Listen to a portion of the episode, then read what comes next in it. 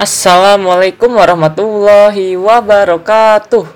Kembali lagi di podcast Insani Undip Suara Hati Pesan Cinta. Bagaimana dengan kabar kalian? Semoga baik-baik saja ya, karena bertepatan dengan momen Sumpah Muda, pada kesempatan kali ini, aku bakal bahas tentang penerapan nilai-nilai Sumpah Muda dan usaha untuk membalikan kejayaan Islam di zaman sekarang. Tapi, lebih baik kalau aku kasih tahu sekilas apa itu Sumpah Muda dan sejarahnya.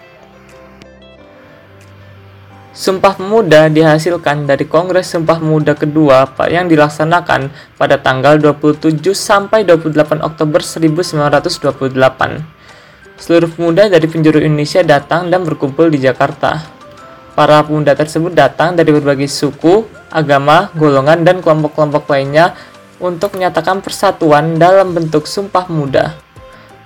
Akhirnya, Sumpah Muda dibuat dan berisi tiga pesan berupa Pertama, kami, putra dan putri Indonesia mengaku bertumpah darah dan satu, yaitu tanah Indonesia. Kedua, kami, putra dan putri Indonesia mengaku berbangsa yang satu, bangsa Indonesia. Ketiga, kami, putra dan putri Indonesia menjunjung bahasa persatuan bahasa Indonesia. Sumpah Muda berlangsung di Gedung Pemuda Katolik atau di hari pertamanya dan di Gedung OS Java atau di hari keduanya.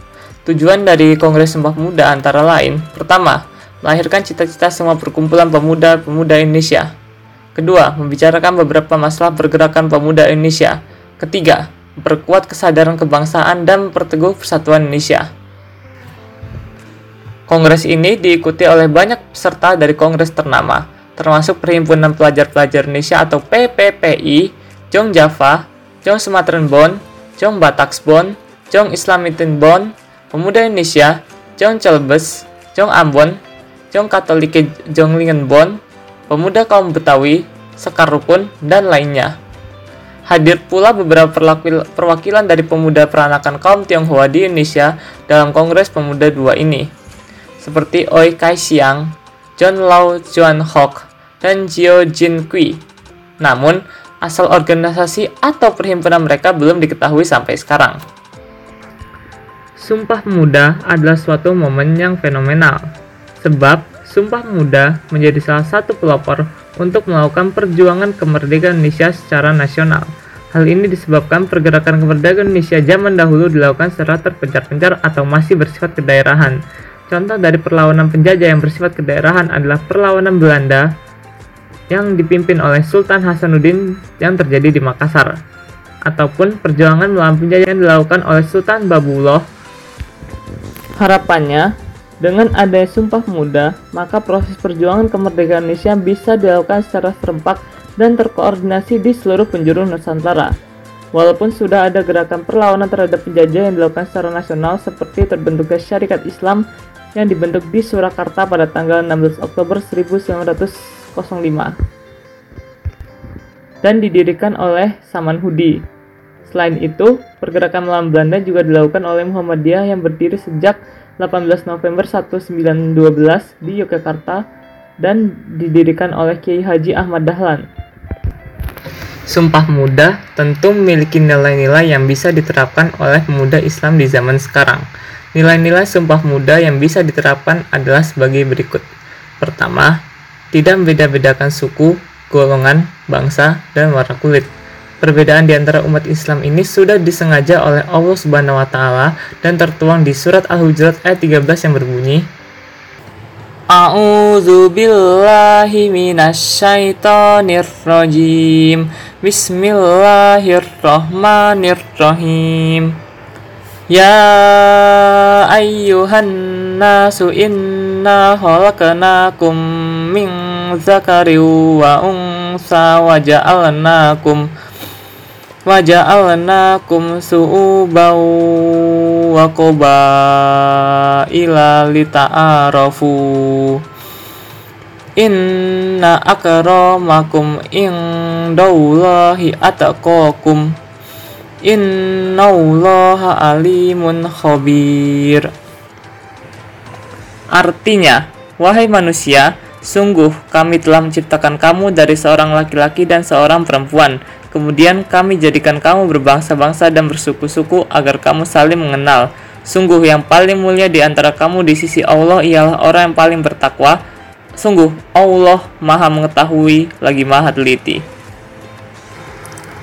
Perbedaan tersebut diciptakan untuk memperkaya keanekaragaman manusia dan membuat kita bisa mengenal satu sama lain.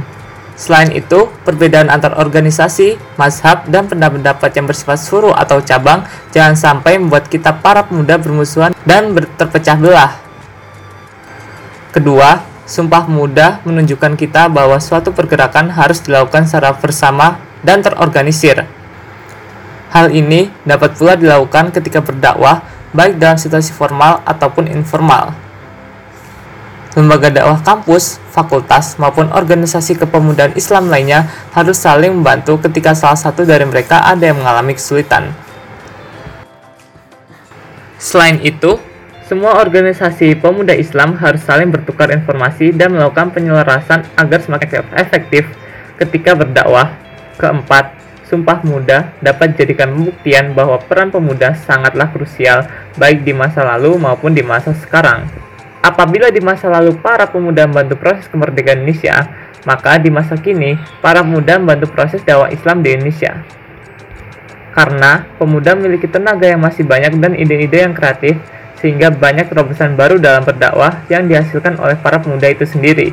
Misalnya, berdakwah melalui komik di Instagram ataupun buat kajian yang materi yang menarik dan tidak monoton.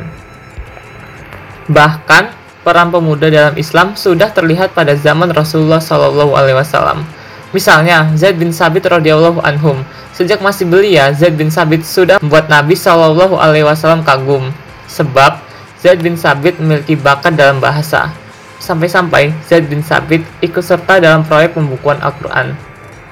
Selain itu, Zaid bin Sabit juga ditunjuk oleh Rasulullah untuk mempelajari bahasa Ibrani, Romawi, maupun bahasa-bahasa lainnya. Kemudian, seseorang pemuda yang bernama Usamah bin Zaid ditunjuk untuk memimpin perang melawan Romawi. Padahal, waktu ditunjuk, Usamah bin Zaid masih berumur 18 tahun. Sampai-sampai, apabila ada orang yang meragukan Usamah bin Zaid, maka Rasulullah berkata bahwa ia sama saja meragukan kepemimpinan ayahnya, yaitu Zaid bin Harisah. Lantas, apa yang harus dilakukan pemuda di zaman sekarang agar kejayaan umat Islam kembali? Hal tersebut bisa dilakukan sebagai berikut. Pertama, perbaiki tauhid terlebih dahulu. Makna tauhid pada dua kalimat syahadat yaitu asyhadu alla ilaha illallah wa asyhadu anna muhammadar rasulullah memiliki arti bahwa mengakui kalau Allah adalah Tuhan alam semesta dan mengakui bahwa Nabi Muhammad adalah utusan Allah. Artinya, kita tidak hanya percaya bahwa Allah adalah Tuhan yang wajib sembah, tetapi juga harus mempercayai dan meyakini bahwa Allah adalah satu-satunya sembahan yang benar dan boleh disembah. Sebab masih saja ada orang yang mengaku kalau Allah adalah Tuhan. Tetapi orang tersebut malah pergi ke dukun, menyembah pohon keramat ataupun memberi sesajen ke nenek moyangnya. Hal tersebut adalah perbuatan syirik yang tidak boleh dilakukan. Kedua, tuntutlah ilmu di mana pun dan kapan pun, terutama ilmu agama. Gak perlu ikut kajian atau di kelas terus kok, seandainya cuma ngobrol santai di cafe atau lihat video di internet juga bisa. Ketiga, perkuat ukhuwah Islamiyah antar sama umat muslim. Seringkali, hanya perkara sepele atau perbedaan pendapat membuat kita selek atau bermusuhan ke teman-teman kita sendiri. Nah, hal-hal kayak gini jangan sampai terjadi ya. Soalnya kan umat muslim itu bagikan satu tubuh dan apabila satu anggotanya ada yang sakit, maka anggota tubuh lainnya akan merasa sakit juga. Keempat, rajin tolong menolong antar sama umat Islam. Walaupun cuma nolongin akan perkara remeh seperti mengantar ke warung, minjam pulpen, dan berbagi snack yang kamu punya tetap dihitung bantu seorang muslim yang kesusahan kok.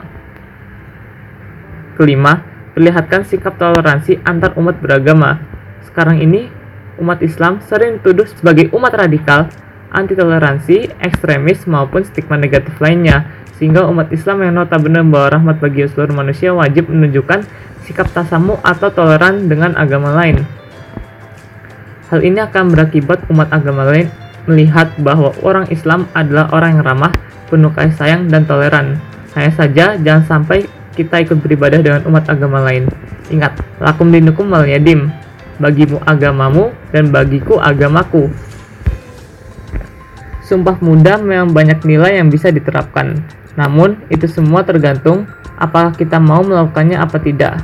Dan saking banyaknya nilai-nilai tersebut membuat podcast ini tidak bisa menjelaskan semuanya.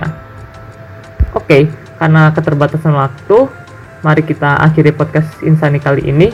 Jangan lupa dengerin podcast lainnya ya. Mohon maaf kalau ada yang salah. Wassalamualaikum warahmatullahi wabarakatuh.